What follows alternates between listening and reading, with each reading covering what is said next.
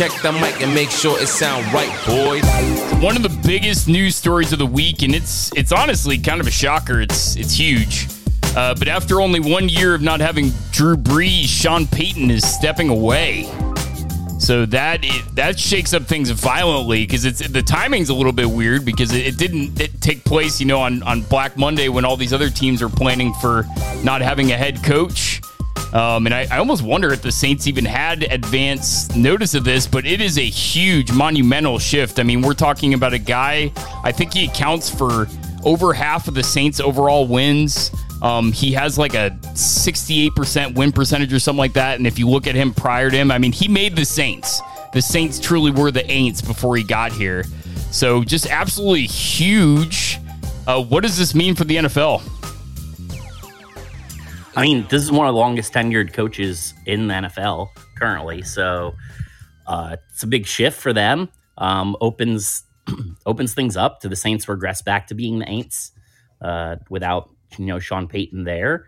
Um, how much of a gap does that kind of leave for them? And uh, how long before he takes over the Dallas Cowboys? Yeah, I think to me that's the weirdest thing is like the timing of it and and the fact that the same day he's already being rumored and linked to the eventual Dallas Cowboys job when McCarthy gets fired because we all know that's coming. Um, to me, that it's like so. It's not that he doesn't love football. It's not that he's tired of the preparation. It's not that he wants out of coaching. He just wants out of New Orleans. Yeah, he. it's it's uh, I. We're, we're to talk about it a little bit, but I, it's just it's almost like I, I don't know. It's it's almost like he got super buzzed or like drunk one night, and you know you make a bunch of mistakes, and you wake up the next day, and then you all of a sudden have to address all the things that you did last night. That's what I kind of feel about Sean Payton over this last year. Like Drew Brees leaves, he fucking throws up this weird extension with with Taysom Hill, um, and you know it really in quarterback purgatory for them. So it's without you know Drew Brees. I think he looked at that team and he's like, ah, do I really like this city? You know, do I really want to stay here? And and like you, you were saying earlier, Derek, he doesn't even live in New Orleans. So no, he commutes from Dallas already. Uh, yeah. Uh, he already lives in Dallas and commutes to New Orleans. Like during the, it's not like oh that's where he lives in the off season. No, he he commutes during the regular season and like has an apartment. And like his much, family lives in Dallas. as much as I love New Orleans, it's not a place I'd want to live. It's, no, it's fun fun place a party, and then you wash your hands of it for sure. Absolutely, yeah. So yeah, living there, living there for me would be very dangerous. So for me, the well, first thing I thought about when I saw this Sean Payton news is, does this affect the Tom Brady decision? Because the Tom Brady Slayer is now gone from the NFC South, uh, and Sean Payton. If you look at it, I mean he he absolutely has destroyed Brady four of the last six times they've played, or four of the last five times they've played he's won obviously the important one he lost in the playoffs, but uh, so that that makes things pretty interesting. I mean, the, with, with, the NFC South now, I mean, without Sean Payton, you you got to think the Saints are going to take a step back. Uh, the Falcons still suck. The Panthers still suck. I mean, he could easily come back and rule it next year. I mean, yeah, ab- absolutely. Um, the division is is the Bucs for the taking. Obviously, they won it this year. Um, the Saints with better quarterback play probably win a few more games than they did. Right. But they don't have a quarterback right now. Jameis Winston's about to be a free agent. If I'm Jameis, without Sean Payton, there is no way I want to go back to New Orleans. Why would I do that? Also, their cap situation is bad, right? So, plus you got Michael Thomas that wants out. Like, if I'm a guy who is already wants out, there's no way that's going to make me want to go back. And then, I mean, it's just this is a bad situation. So they're already over the cap. They're going to have to cut some players and get rid of and manipulate the cap and do all this other stuff. So, I mean, I just it, it leaves the door. I I think that they're going to be bad here in, in, in if not next year, in a few years. Yeah, defense is good, but it's it's so fucking old. Like yeah. there, that defense could fall off a cliff any minute. Um, so that's obviously you don't have any money to fix that. And they are also rocking probably the worst wide receiver corps in the league. So if you're a, a head coach, why would you want to go there? If you're a quarterback, why would you want to go there or stay there? Um, they're they're in a tough spot for sure. And I think that's kind of why Payton's like, all right, uh, see you guys later. Did he give a formal reason? No. Nope. Steve wants to. Um, he's, he so he, wants to. He said away. he's stepping away. Not going to pull the And health card like apparently Urban Meyer. had- apparently, he had conversations with the GM and ownership and stuff like that, and told them, you know, he was he was going to consider whatever his options or whatever. They all tried to talk him out of it, and he still chose to step away. So, yeah, wow. I would I think I would at least pulled a oh my heart like Urban Meyer. Right. That's gotta be that's devastating for the Saints. Absolutely devastating. Um, geez, I mean, he literally made them. Uh, you got to think the morale was at an all time low for that whole fan base because the year that he left, I mean, it did not go well uh, when he got suspended for uh, Bounty Gate. So, wow, that's that's wild. I, Kevin James had to coach. I can't even think of a. I, can you guys even think of an example of this ever happening before where a coach just kind of tired of a team, but he also didn't say like I'm retiring? It's basic. It's it's like it's like if you're in a relationship and you're like, listen, like I don't want to see you anymore. Like I, I don't. I'm not gonna like stop dating, but I'd like to stop dating you. Like rather than just saying like, "Hey, I- I'd like to break up." Like, "Oh, I'd like to stop dating. Like not not all people, but you. I'd like to stop dating you right now. Yeah, it's definitely I mean- weird because in the NFL too, like coach, how often do coaches go out on their own terms and retire? Like usually they get fired and they're like, ah, I'm over this. I'm not going to do it anymore. There's not a lot of times where a coach like could just stay. Like if, obviously, you know, Belichick eventually is going to be the next. He'll be able to leave whenever he wants to, but it's not common. Like it takes a lot of winning to put yourself in that seat. So, so there's a couple instances. I mean, Urban Meyer definitely did it multiple times in college. Um, there were some guys that left NFL teams for college teams. Uh, speaking to you, Bobby Petrino and Nick Saban. Um, and then, as you mentioned, Bill Belichick uh, also did it when he took the head coaching job for the Jets for one day. Then the Patriots job opened, and he Yeah, but those, immediately that, those seized are that. all people leaving for other jobs. Not nah. I'm just gonna take. I'm just gonna hang out for a little while. Well, Bill Belichick was like, "I'm gonna go. I'm gonna go coach them instead of coach the Yeah. Jets." You know what I mean? Like that is that him leaving them, and then Bill Parcells, right? Uh, Parcells left uh, the Jets, uh, retired for a few years, and then eventually returned to coach the Cowboys. So, Yeah, the Parcells one's a good example. I, I just it doesn't happen very often. Right. All right, let's go to some other news, and we're actually going to do a different segment uh, this week, and going to kind of talk the news through Twitter. So, Tweets of the week. so my favorite tweet of this week, and he's the goat of social media, but on this one, I can't tell what the intent is. I mean, I know what the intent is, Oh, you but know. but I wonder if it's like some some some low key shade because I, I've never heard anything about Tom Brady and, and Ben Roethlisberger being uh, friends or anything like that. But this one comes from the goat, Mr. Tom Brady, and he's also the the social media tw- uh, goat. In case you did not know that, I I fully believe he has a full team that operates his Twitter and every he does everything with intention is what I'm trying to say. So his Ben Roethlisberger retires this week. Uh, Tom Brady tweets out, Ben defied the t- TB12 method in favor of the throw some ice on it method his whole career and ended up an all time great with six Pro Bowls and two Super Bowls. There's more than one way to bake a cake, which is a weird way to end it because I'm not even sure that's an actual like metaphor. But just look at that tweet and for me that is some low key low key it's it's like a backhanded compliment. It's like your grandma that that that's like complimenting you but she's really actually fucking like totally insulting you. That's that's what i feel like here and and i i fucking love it Yeah, it's definitely that's that's how I took it too. It's uh, you know him. I think it's him calling out the specific number of Pro Bowls and Super Bowls just to reaffirm, like, hey, you only have two and I have seven. yeah Um, to me, that's like really where I was like, oh, this is this is fun.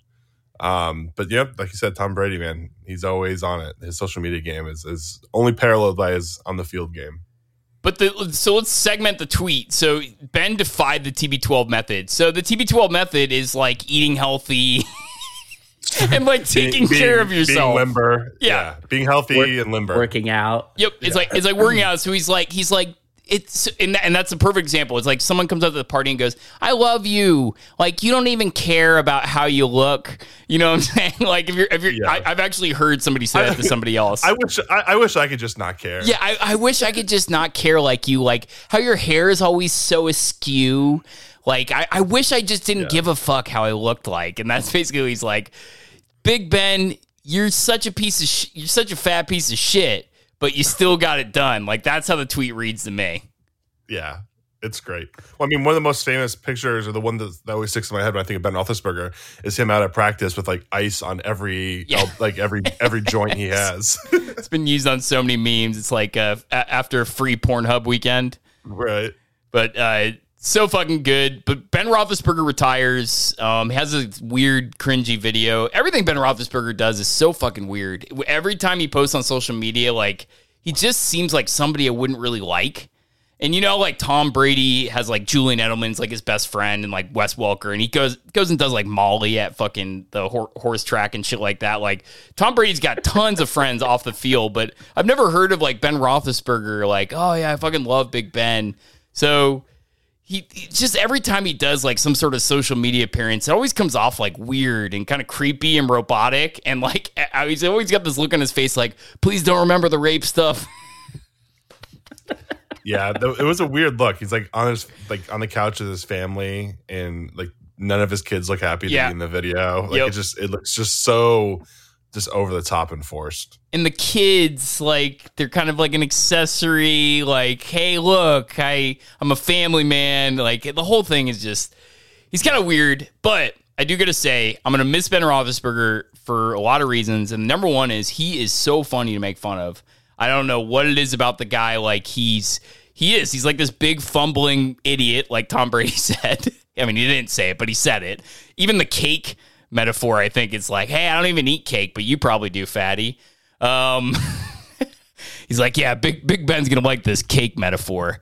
Um, but I don't, I'm, I'm gonna miss making fun of Ben Roethlisberger. I mean, we we made a lot of memes over the last couple of years uh, running this page, and he is especially one of them. I mean, quitting porn, like the guy was just always a gift, always fucking hurt, like. Would have just a completely normal game, and then you, you'd all of a sudden find out, like, yeah, Big Ben's got a torn labrum and like all this shit. You're like, when the fuck did that happen? Like, you kind of think he's like making it up. So, uh, but what is the moment of, of Big Ben's career, or maybe a series of moments that you're going to miss the most? I mean, the Super Bowl, uh, the- the pass to Santonio Holmes uh, in terms of actual feats, uh, just it's an incredible play, and to come back and win that Super Bowl, like it was an impressive performance.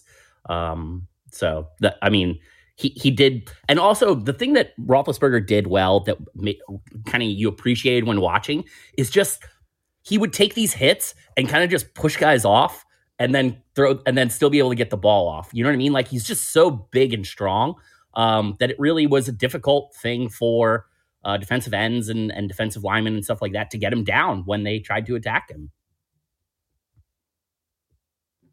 Yeah, I definitely think those kind of plays are always fun. It's hard to pick out a specific one. It was just because it's kind of a running theme. Is you know, this is his toughness, even if some of it was a little fabricated uh, with his you know inflated injury reports.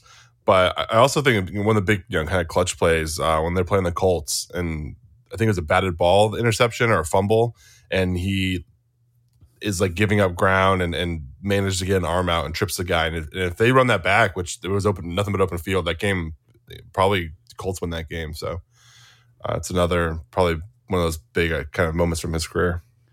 He's one of those just like big monster dudes, so hard to take down. I mean, just just kind of a he's almost like an old fashioned type quarterback. Like he's never been fast or anything like that. Like always been like this beefy, like just kind of like unit. Um, and he he really is like as as as much as I I'm not sure if I really like him as a person. I did enjoy him as a player. I always rooted for him in the the Patriots matchups and.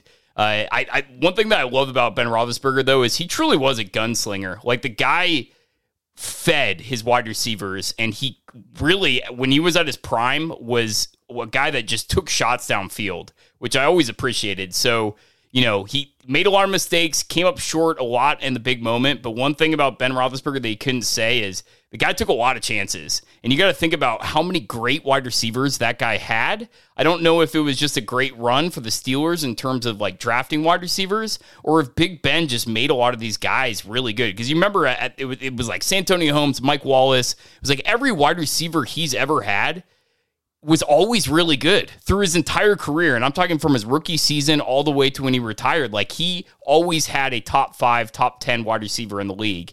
Uh, and a lot of it had to do with him, the way he was able to stretch the field. And I just love the guy's aggression. For sure. Definitely. so if you guys had to do a redraft of that draft, and obviously it's it's an epic draft, Eli Philip, Ben Roethlisberger, uh, Eli River, or, yeah, Eli Manning, Philip Rivers, and Ben Roethlisberger. Like if you had to lump all those players in that draft class, who would you take first? For me, it's Roethlisberger for sure. Um, I, I, think the, the only way to really do this is is just say, kind of independently, try to isolate the three and plug them in each other's situations. Uh, I think Ben wins every game that that Eli won and more in New York. I think he wins both those Super Bowls, maybe a third. Um, and and then even in with, with the Chargers, in San Diego, I think maybe he gets to a Super Bowl. Um, uh, obviously, there's some flawed teams over there. Um, but I, I, definitely take Ben first, probably Philip Rivers second, because I think if you put Philip Rivers in, in New York, he wins both those Super Bowls too, probably. Um, or yeah, Eli went 500. Like that, it's not. I, I think I, both of the other guys could do that, and, and then Eli last. I mean, I think that's that's the correct order. Don't get me wrong. I think Eli is a good quarterback. Like I'm not disparaging him as a quarterback, but I just kind of felt like Philip Rivers was always a better quarterback. He had mm-hmm. more control of the game and what was going on. And if you look at those Chargers teams, he was never the reason that they were losing. You, you know what I mean? Like when they would have those playoff exits, they ran into obviously a lot of Peyton Manning and a lot of Tom Brady uh, and a lot of Ben Roethlisberger, right? And then they would just they're I've never seen a team so injured, right? The Chargers were always injured, key players missing all the time, whether it's a wide receiver or LaDainian Tomlinson getting hurt or, uh, you know, their defense, Shawne Merriman and all those guys. Like that kind of was uh, their biggest issue, I felt like most of the time. I never really thought that he was the reason that they were losing those games. And I just felt like he was more of, he could win more games than really Eli could. Um, so I would probably rank them in this in the same order as well. Yeah, I mean, I, you know, Rivers is in a weird position where he's a fringe Hall of Famer, um, and was probably never better than fourth best in his conference the entire time he played. I mean, so I think he's similarly similar to Dan Marino in that accumulates a ton of yardage, never really gets it done. Um, but he probably you're you're right. He probably never was the best quarterback, whereas Marino was the best quarterback uh, in the league at times. Yeah. So as I look at these three quarterbacks, I was talking about Ben Roethlisberger being uh, gold for content. All three of these guys, how much content have these guys provided? This is like maybe the most entertaining quarterback class of all time. Uh, and I, I got to rank it exactly like you guys. However, I'm I'm going to play a little bit of devil's advocate, and I heard somebody say this earlier this week, and I kind of agree with their their premise. But what happens if Philip if you flipped Philip Rivers and Ben Roethlisberger situations? Uh, you put Philip Rivers in, with that Steelers team, which is very successful prior to that pick, by the way. Um, and you put Roethlisberger with the Chargers. You know, Chargers, fucking shitty organization, always have been, maybe always will be. There's just some, there's like a stink about that team. And you know, Philip Rivers played with some talented teams too, but it, nothing compared to what the situation that Roethlisberger went in uh, in terms of the coaching staff that he inherited um, and just the organization as a whole. So I do wonder if, because if you look at them statistically, they're very similar players uh, statistically. Um, and I just wonder if you would have switched their situations, what Philip Rivers would have done. Uh, so yeah, that's it's just kind of interesting to me. But yeah, I think I think I think I would absolutely rank him exactly like you guys did. I, I think it'd be fair to say that Ben Roethlisberger had the best development system out of the three of them, for um, sure, no doubt. So it. I mean, his first Super Bowl, he he didn't he wasn't the reason that they won that. You know what I mean? Like uh, that, the rest of that team was absolutely loaded around him.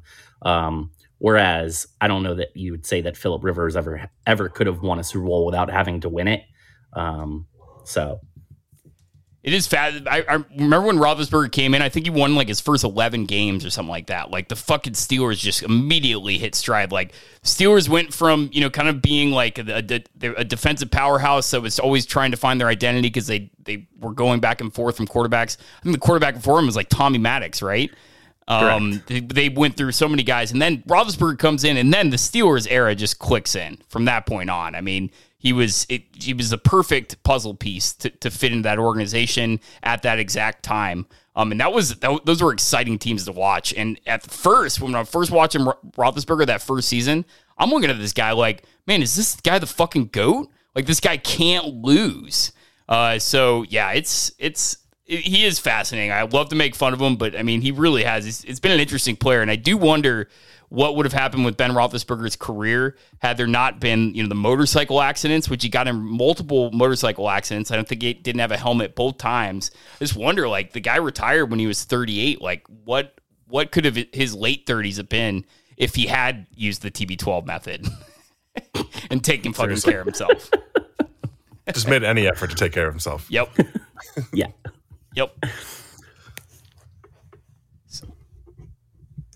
Yeah, so uh, I'll get into my my tweet of the week now. Now that we're kind of segueing in, um, so I, I, saw a tweet from Colin Cowherd today. Actually, um, I guess he Baker Mayfield hung out with kind of a mutual friend or, or a friend of his, and he was really impressed. And, and obviously, Cowherd's a, a very vocal um, Baker Mayfield detractor, uh, probably the most vocal and it kind of got me to thinking. You know, obviously he's, he's coming around on Baker as a person, but I don't think he's been wrong on, on, Baker as a football player. Like I, I do think there's some significant flaws to Baker's game.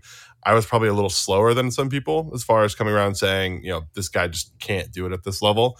But I'm kind of in that camp now. I, I, think he's on his his extra year from his uh, original rookie deal, 18 million this year. It doesn't make sense to move to anyone else. You can't find another quarterback at his level for that amount of money. Um, but beyond this, is he an NFL starter to you guys? What What's the tweet though? So the tweet was basically, if I'm going to be hard a critic of the guy, I also have to be fair. Um, okay, I found it. So the, the Baker hung out with my friend, and and he was you know nothing but class. Da, da, da, so the tweet actually says, "I've been critical, but I need to be fair too." Baker was at my friend's place tonight.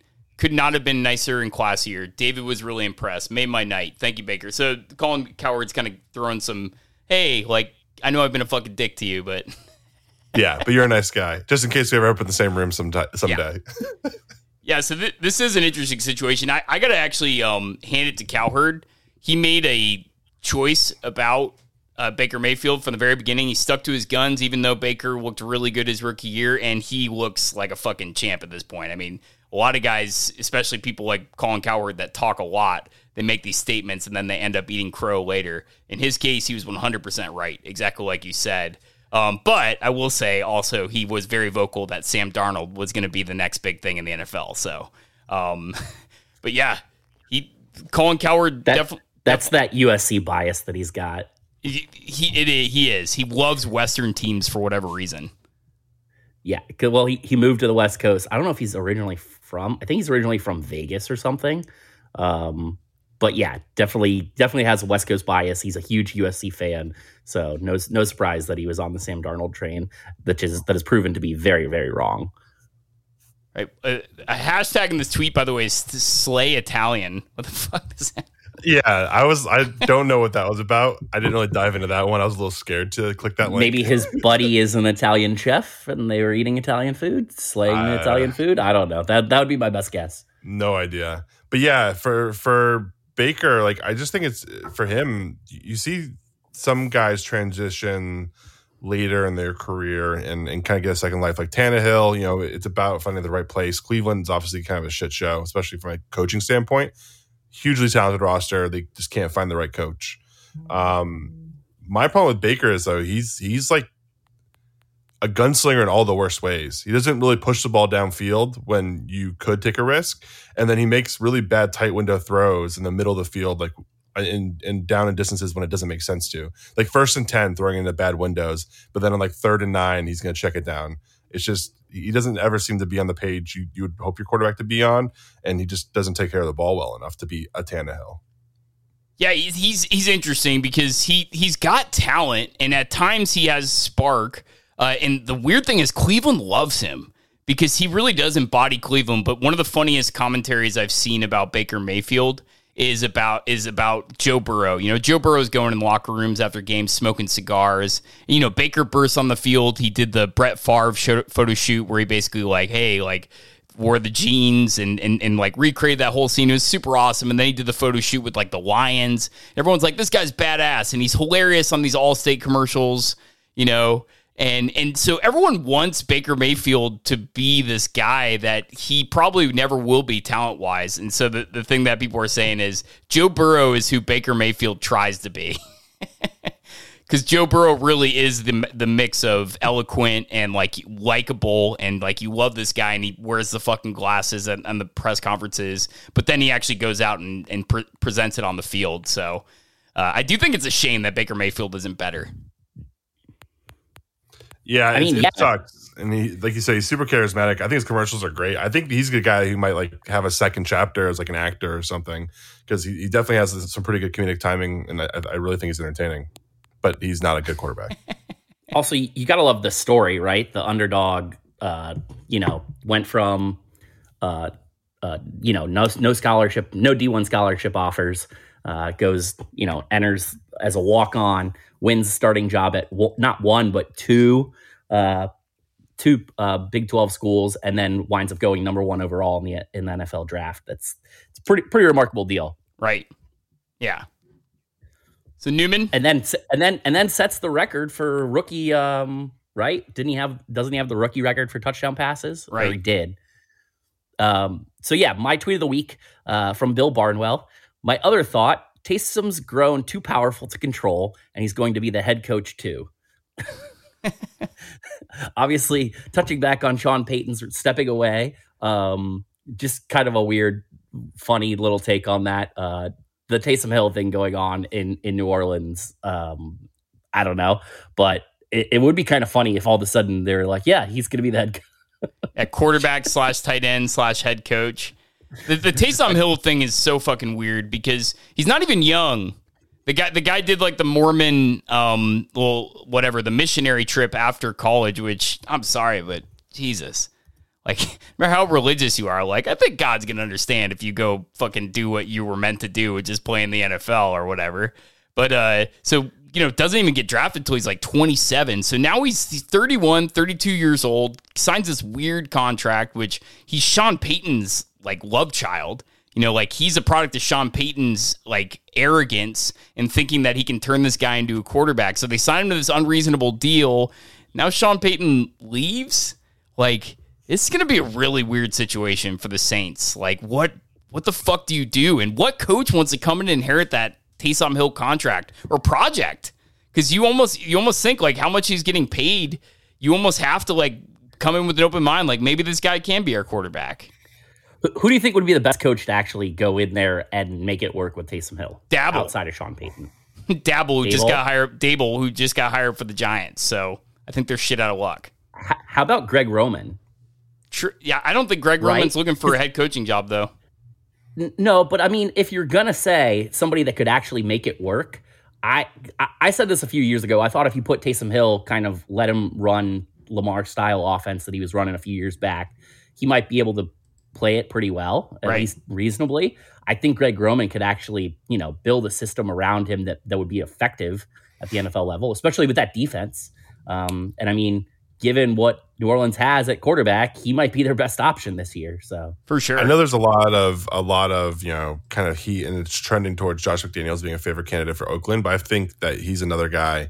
I mean, he's t- an, a- an athletic, not really quarterback who's super religious. I mean, he's made it happen once. I mean, yeah, I guess that's kind of true. he also had Cam Newton. Uh, that that they were doing a lot of run heavy stuff working. Yeah, they're, they it was great in the red zone. It's just he didn't get to the red zone very often. right.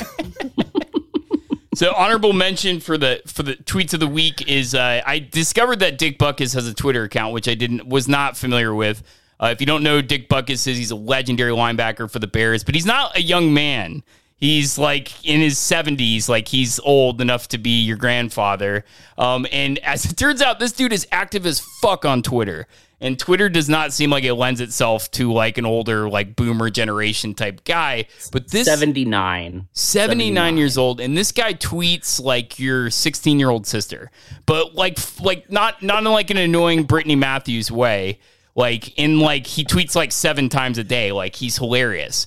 So he's been going after aaron rodgers and it's fucking hysterical. Like just absolutely you have to absolutely love it if you're a bears fan but so he gets his blue check mark the other day and he comes on and he says ooh so does this blue uh, check mark mean that i can remove people from this platform? And he's like i'm looking at you aaron rodgers. And then aaron, aaron rodgers obviously loses last week and he tweets out maybe it's me but it almost seemed like aaron rodgers was distracted last night maybe someone was in his head this dude's a fucking savage I love it. Yeah. I'm here for it. do you Absolutely love it. I wonder, like, is is is is I wonder if like a grandson like came along and was like, "Dude, you're a spicy motherfucker." Because I've I've I've listened to Dick Butkus talk before. Like, he is funny and he's like ornery. Like he he goes Yeah. he he says what's on his mind. But I wonder if it had to be like one of his grandsons coming up to him like, "Dude, you're hilarious. Like, let's get you on Twitter and like walk them through." I'd love to see like a, a grandson like walking Dick Butkus through Twitter.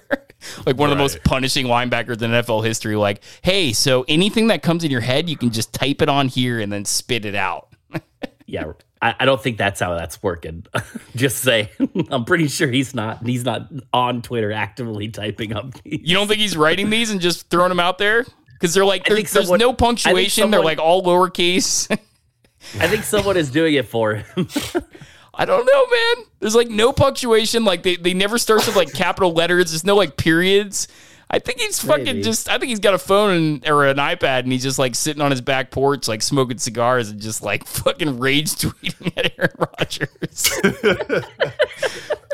It's keeping the rivalry alive. Dude, I love Never it. dies for some guys. I love it. I mean, That's as so a, as a Vikings fan, if, if if like an old fashioned Vikings, like if, if if fucking Bud Grant was taking shots at Aaron Rodgers openly, like that would be awesome. And you, Aaron Rodgers, like, what's he gonna do? If if if he if he goes on the defensive, he's attacking an old man. You know what I'm saying? Like it's Right. It's one of these beautiful can't win situations for Aaron Rodgers. So God bless you, Dick Butkus, for putting Aaron Rodgers in even more awkward situations than he puts himself in this year. But For sure. Absolutely fucking beautiful. Staying in the NFC North, uh, Nathaniel Hackett. And speaking of Aaron Rodgers, Nathaniel Hackett is hired uh, this week for the for the Broncos.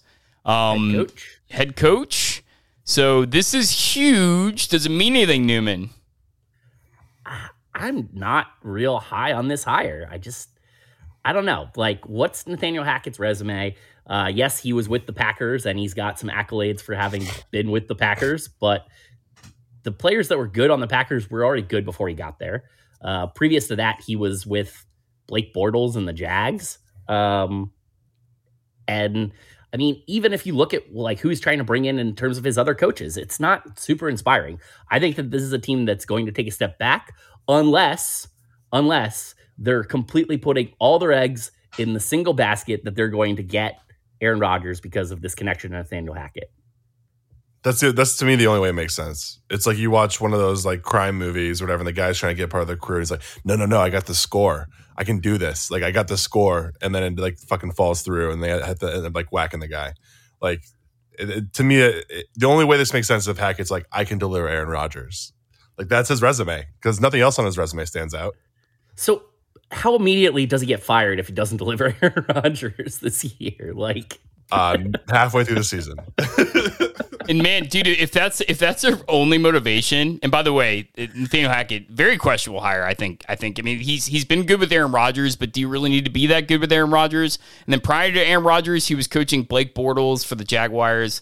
Like, I just wonder, like, okay, like it, it is a questionable hire, but it's bold to do this without having prior conversations to Aaron Rodgers. Like that's a huge gamble. That's like fucking throwing a house party and getting like an inflatable castle in your backyard because you know Tim from work likes inflatable castles, and then like going to work and being like, "Hey Tim, you coming to my party? I got that fucking castle," and then Tim never shows up. Like, like, oh fuck, man! I was really hoping Tim was gonna get here. I spent a thousand dollars on this thing, and so now you just look ridiculous. So like it, it's it's a weird gamble to me, and I don't think they can even like talk to Rodgers. I mean, surely Nathaniel Hackett could have talked to him prior to leaving. But do you really do we really think like Rodgers has special relationships like this? You know what I'm saying? Like outside of He doesn't Davante me as Adams, a warm and fuzzy guy. no, at all. outside of Davante Adams, is he, is anyone like really really Rand- like Randall, him? Co- Randall Cobb, like Yeah. his Jordy Nelson. His receivers all tend to like him. I don't know about his quarterback coach or yeah. Quiet people that don't talk. Those are the people think that Aaron I Rodgers is friends with. Does, It's am, true. I, am I right? Am I wrong in remembering? Doesn't Greg Jennings not like him? oh, Like, Greg Jennings hates him, dude. Yeah, like vocally does not like him. Yeah. Yes. No, and that's what I'm saying. Greg Jennings is super outspoken, was on the Old Spice commercials, kicks Greg Jennings out. Davante Adams, super quiet. You know, like a he's like a he's a very like, you know, go go with the flow guy. Same with Randall Cobb. All the people that tend to like Aaron Rodgers, they're very much like fall in line type people. Like I could I could picture Aaron Rodgers like going on a political rant and like you want Marcedes Lewis around you when that happens. You don't want like you don't want like Antonio Brown. But it, it is it's it's a weird gesture and a, and a weird hire if if the only motivation is to get Aaron Rodgers. It's it's ballsy, really ballsy. I mean, with Aaron Rodgers, I think that's a team that is, you know, borderline Super Bowl contender. Um, maybe right where the Packers are right now. But without Aaron Rodgers, are they any better than they were last year? I don't think so. I think they're probably worse. Vic Fangio is an elite defensive coordinator. yes, Elite.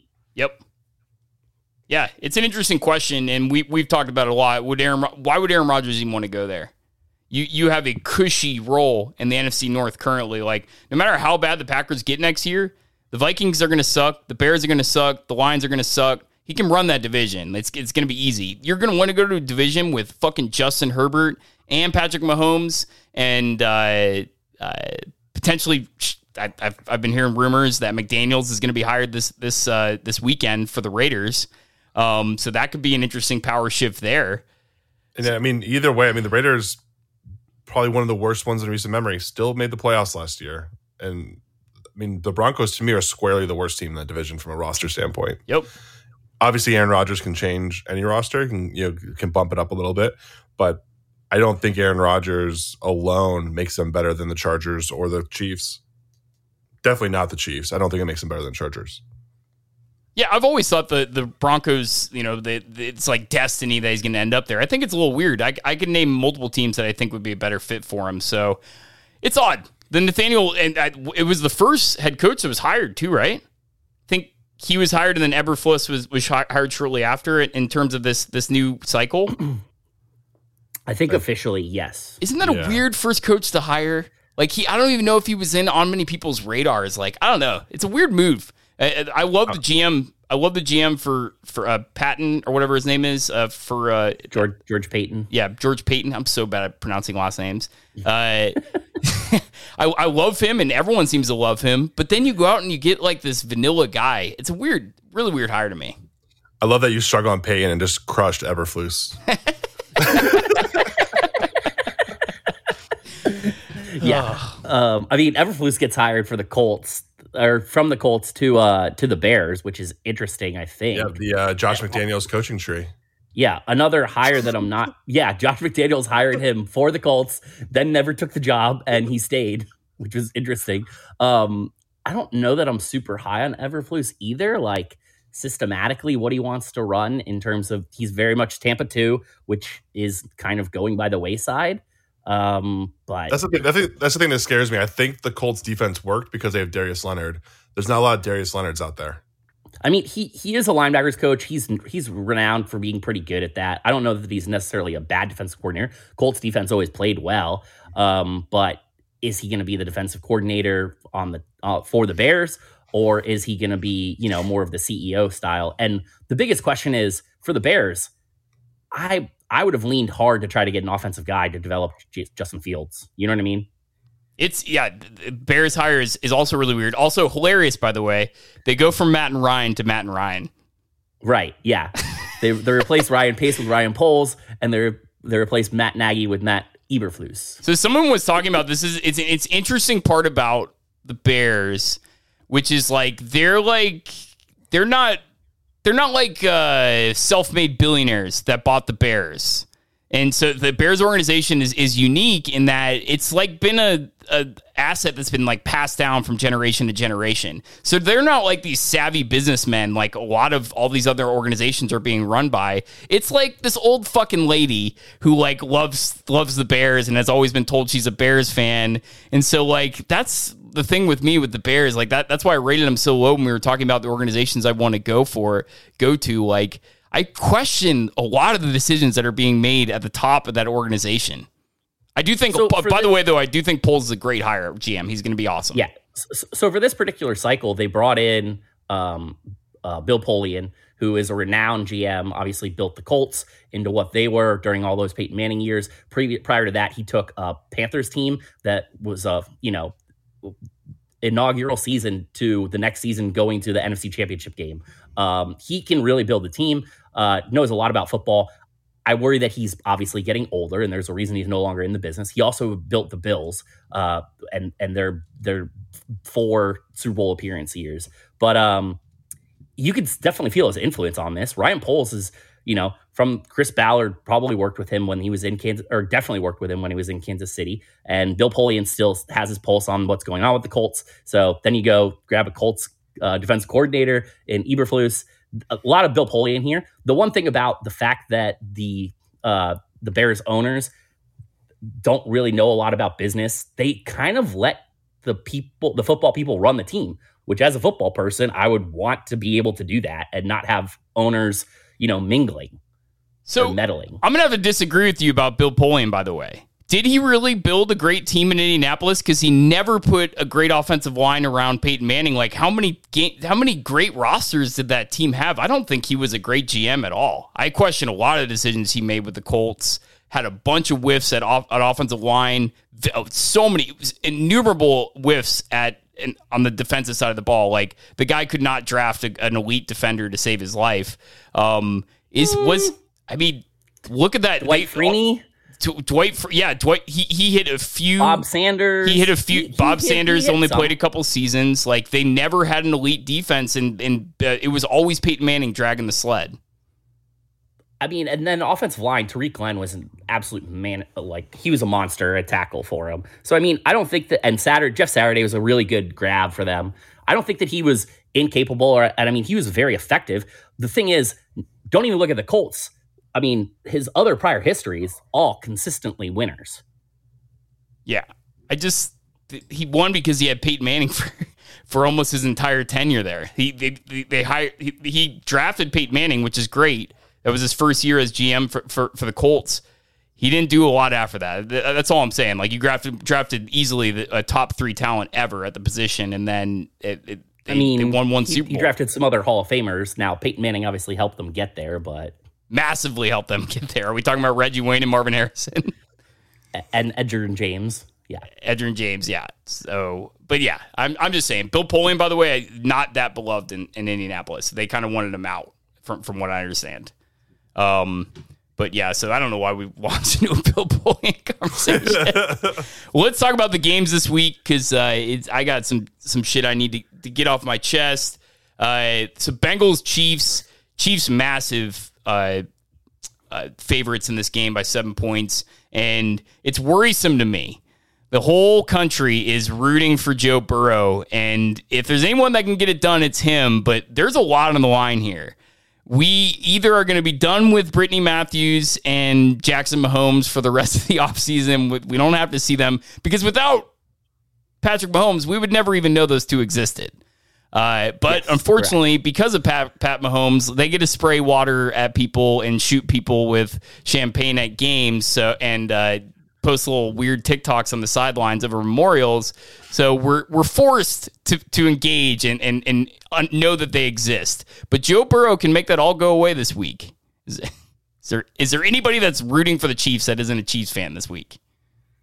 I, I, don't haven't see- met 'em. and- unless they're an AFC North fan and really hate Cincinnati that much. That's the only way I can I can really wrap my mind around that.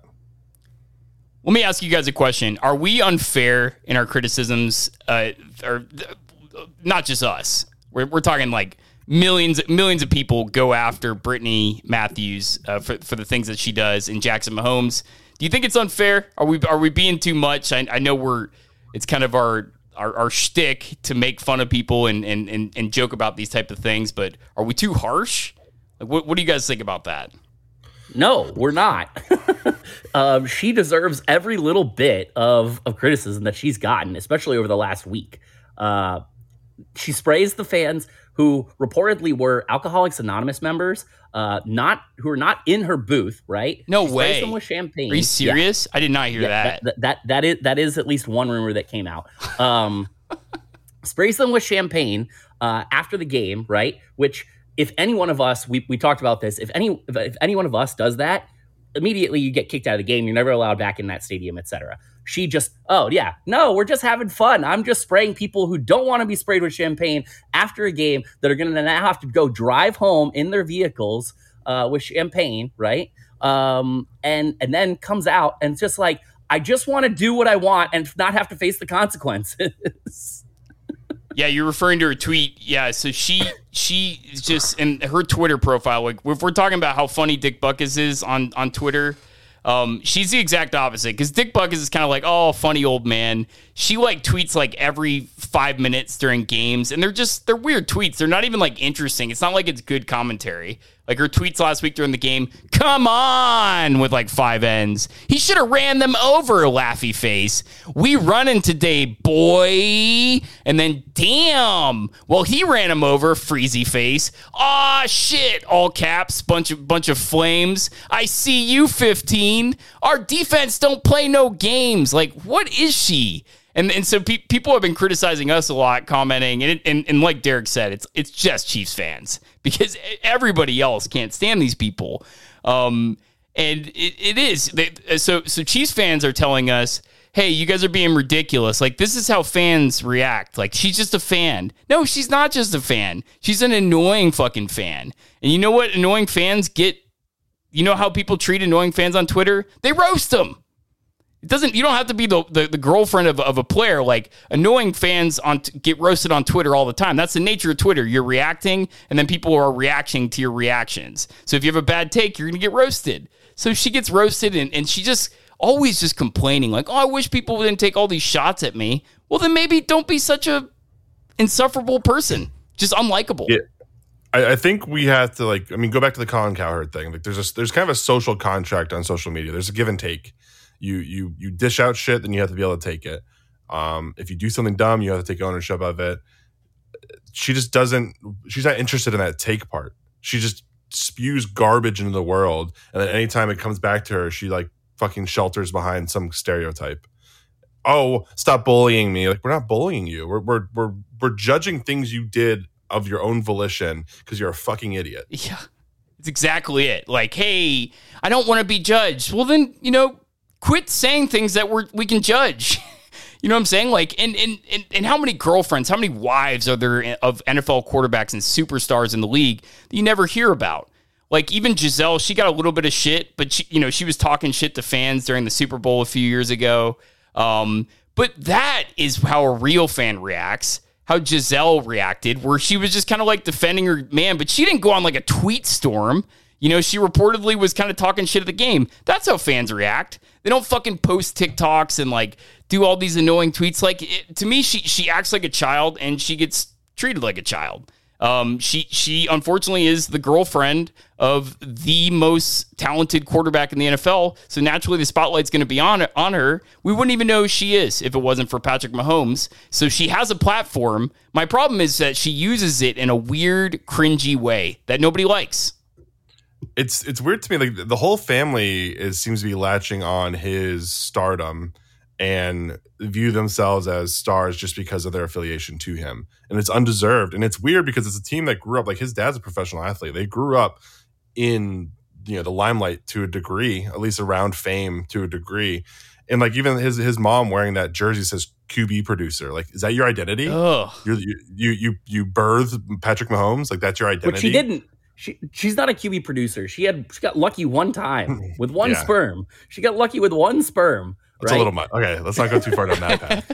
But but it's just it's it's just it seems to me it's just so weird that like all of them seem to have their identity so wrapped up in, in Patrick Mahomes. Yeah, I mean, I, I- I see Derek's point though. She she did cr- she created Patrick Mahomes. Like you can't take that away from her. She did do it with a professional baseball player, but okay. Um, Yeah. Right, that, exactly. that- I, I, I Yeah. see I see what you're saying, but but so she's annoying too. She's annoying. the the brother's annoying. Yeah, people are calling him us misogynistic. We're not misogynistic. We give Jackson Mahomes, who last I checked is a man, just as much shit because he's just as cringy and total lack of self awareness from all of them. The mom is oh my god, she's so annoying, so annoying. I think to me the the differentiator is is the interaction with the fans. It's like when Gisele says shit, it's like somebody recorded her and she didn't know she was like in an elevator, or she's just saying stuff like on social media, just into the the ether. But like for for Brittany, it's like she's interacting with fans, talking shit to fans like on a one to one level. It's like she it just feels like punching down a lot. For And sure. I don't and I just I think that's to what makes it like really distasteful to a lot of people. Oh yeah, she. I mean, so Patrick Mahomes got hit during the game, and I was watching. Um, I was watching. You know, it's that that uh, Brittany's tweets during last game because somebody mentioned that she live tweets during the game. So I'm like, all right, I got to take a look at this. And she's deleted a lot of those tweets from that day. But Patrick Mahomes got hit, and she had like in all caps, like jackass. So she's like not even like completely tame online, but now she's playing this role that people are wearing this Team Brittany shirt, which it donates to you know bullying awareness, which is a good cause. Like, okay, more power to you. That that's kind of cool. But for you to be the victim in that is fucking weird. You're not getting bullied at all. I, I don't buy that that you are getting bullied. And she's coming out and just talking about, oh, you know, I, I just wish like, like Newman said, I, w- I just wish I could do whatever I wanted without consequences, which is the gist of one of her tweets earlier this week. Is like, I wish people just didn't always attack me. I wish I could just do, I think she actually said, I wish I could just do whatever I wanted. Whatever I wanted. Yeah. Yeah. Like, what?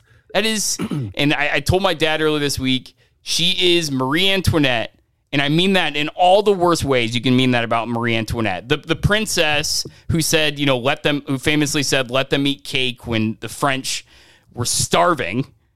and she's in the palace like eating cake and and that's exactly it. Her up in her booth watching that Chiefs game. Those Chiefs fans are down in the fucking muck. She she probably has a heater in there and everything, and she's spraying them with champagne. I don't even care if they want it. Like you still don't do it, and she does it from her high tower. And it is funny. It's the second time that her and that family have done that this this year at the Ravens game. Jackson Mahomes dumped an entire bottle of water on the Ravens fan.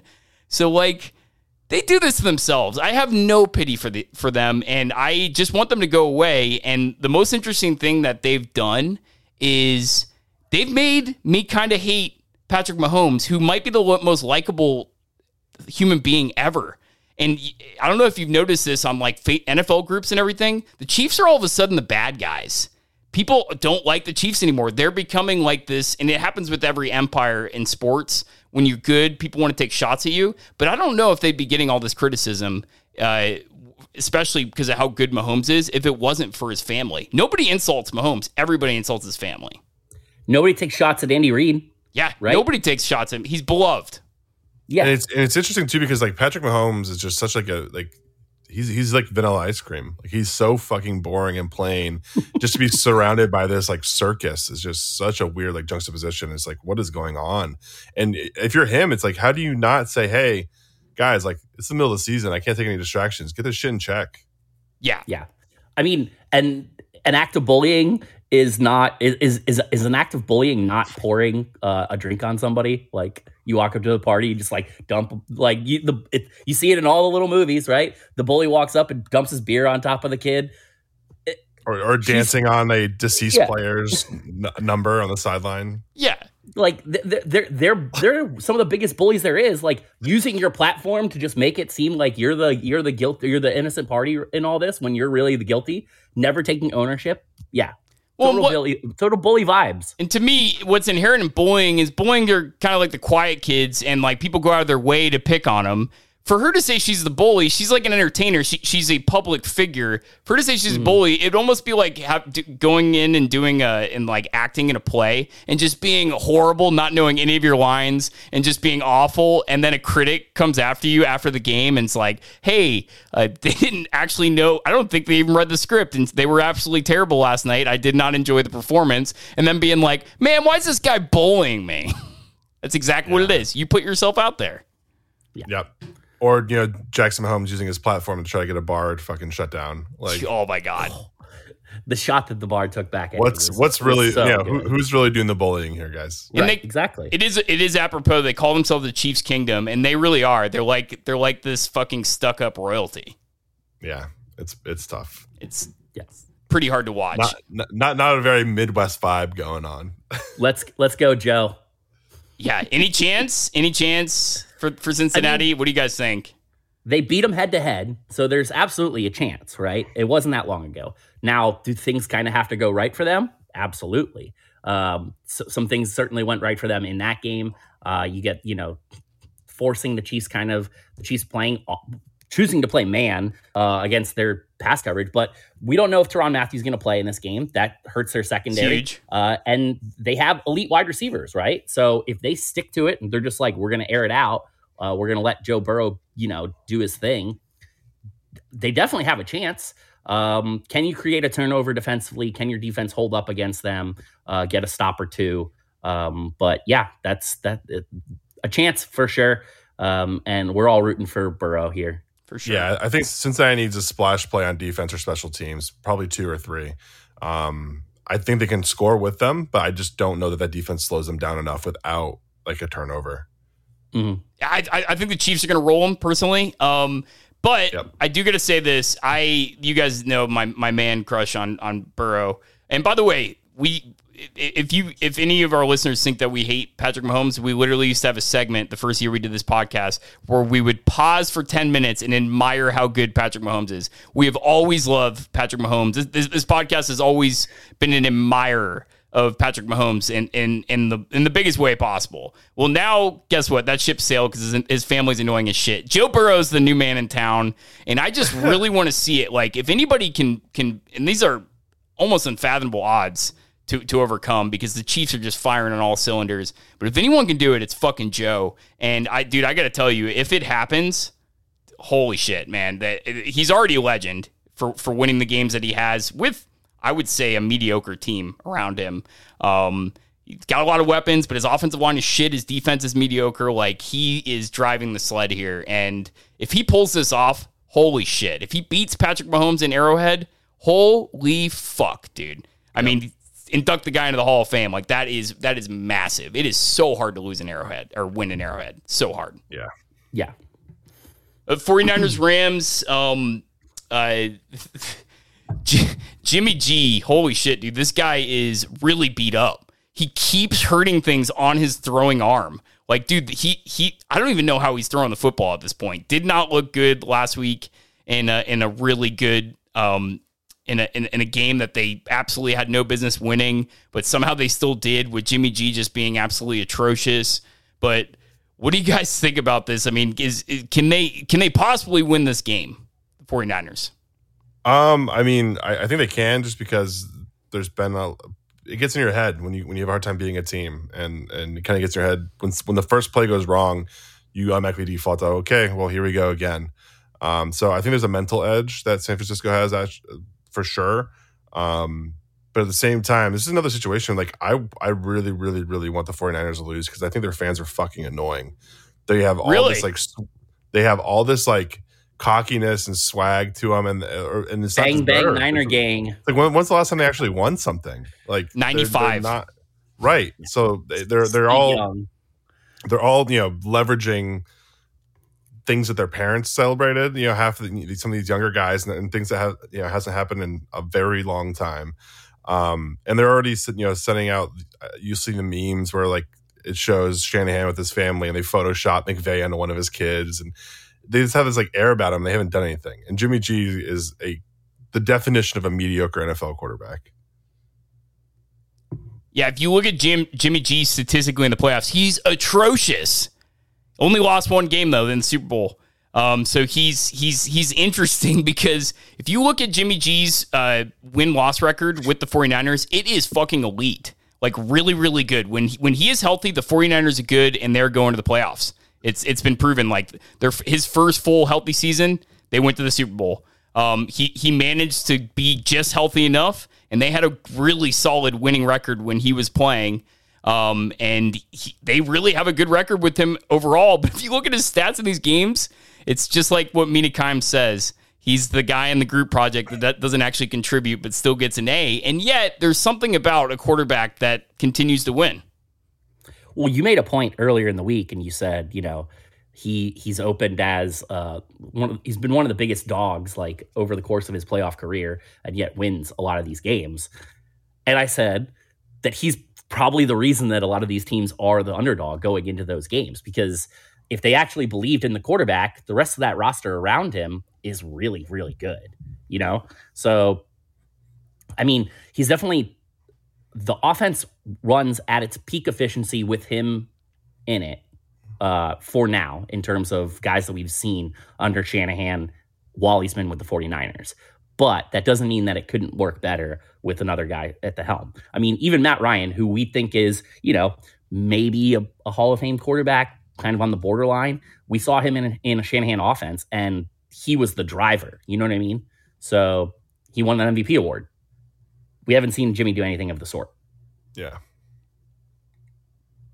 Yeah, um, it's so obviously the the 49ers are just absolutely raped the Rams. I mean, they just destroyed them, absolutely crushed them over the last few years. They owns or McVay is owned by by Shanahan. But isn't that so? To me, that is where the insult to Jimmy G comes in. If it was any other quarterbacks starting in this situation, the 49ers would be massive favorites because they or not massive favorites, but they would definitely be favorites because they've owned this uh, this team uh, statistically and just have absolutely just cleaned their clock. The last game was really close, but the game prior to that, not close at all. And if you look at their, mm-hmm. at, if you look at the scores in their prior games, like Shanahan really does have have his number. But in this in this contest, I think the Rams are going to kick their ass. Hope so. Yeah, I mean, I, I would prefer the Rams to win this game um, because, like like Derek said, I've kind of seen enough of the 49ers. They've won enough Super Bowls already as fan base. Uh, the Rams have never won a Super Bowl in LA, I don't think, right? So, I mean, that'd be much more appreciative. Also, being a Florida State fan, I got, you know, my boys Cam Akers and Jalen Ramsey on the field, so I want to see them. But deep, deep that matchup, I mean, are they going to shadow Deebo with Jalen Ramsey? I think that'll be interesting to see because Jalen Ramsey's, you know, one of the best corner, the best corner in the league but he's also one of the most versatile players defensively, right? Like he could play, you can play him at safety, you can play him at corner. Um, and he kind of got it handed to him a little bit last week. Yeah, absolutely. Um, it's it's. I think I think this uh, it's it's gonna it's this this weekend is so interesting. It could be two ass whoopings, but I think both the uh, the teams on the other end are so scrappy that they could also be really good games. But it, it is also like nothing is ever going to compare to last week. So no matter what we see this weekend, it's it's impossible for it to possibly match up to last week. So got a lot, got a huge, uh, huge weekend to compete against this this weekend. It's it, it can't possibly yeah. match up. Those games couldn't have been any better, and there was four of them. Right. So yeah. just on the the sheer math of there only being two games, it can't be as good of a weekend. Final thing, right. guys. What would you say? What what Super Bowl do you want to see? Bengals Rams. Same. See, I, I want to see Bengals Rams just because I don't want to see Mahomes. However, uh, Mahomes' family anymore. However, I will say I do think the most entertaining game. It, I think I think the Rams Chiefs. You remember a few years ago that Mahomes Goff just absolute fucking slugfest. I think I think it was like forty five to like fifty four or whatever. I mean, it, it would that would definitely be the best game but I just can't take the risk of another Chiefs Super Bowl and, and, the rest of that ancillary family just I can't do it. I can't do it. I mean, it, would be a pretty epic feat going to three straight Super Bowls and nearly going to another one. You know, if, except for Dee Ford jumping off side. So isn't that so funny? It's just like what I said earlier. We're not rooting against Patrick Mahomes. Like we're rooting against his family. It's so fucking weird. Yeah. I can't think of it, a, another example of this. Not just in the NFL, in any sport ever. There's never been this annoying of a family. Yeah. Yep. Per Brandon Brister logic, though, uh, the team who should win this is the Bengals because they have a quarterback on a rookie deal. The other three do not. So. yeah, I think that's. I think we all know that's nonsense, but we'll see. All right, guys. Any closing thoughts? Uh, I mean, there's a, some rumors that Tom Brady may retire. So I mean, that would be, uh, you know, that another landscape, a land, a land, um, land shift moment there. Yes, I was I was listening to the pot to a, Barstool podcast, and uh, they had Julian Edelman on this week, and uh, they Julian Edelman Facetime Tom Brady, and then they cut the pod um, for Oh, for wow. 30 minutes, and then they came back on and they said uh, w- Tom Brady didn't know he was on the on Facetime, so we're actually going to edit that part of the pod out. Um, so that's pretty interesting because because apparently they were talking for like a half an hour, and Tom Brady didn't even know that he was like there, like they were like recording it.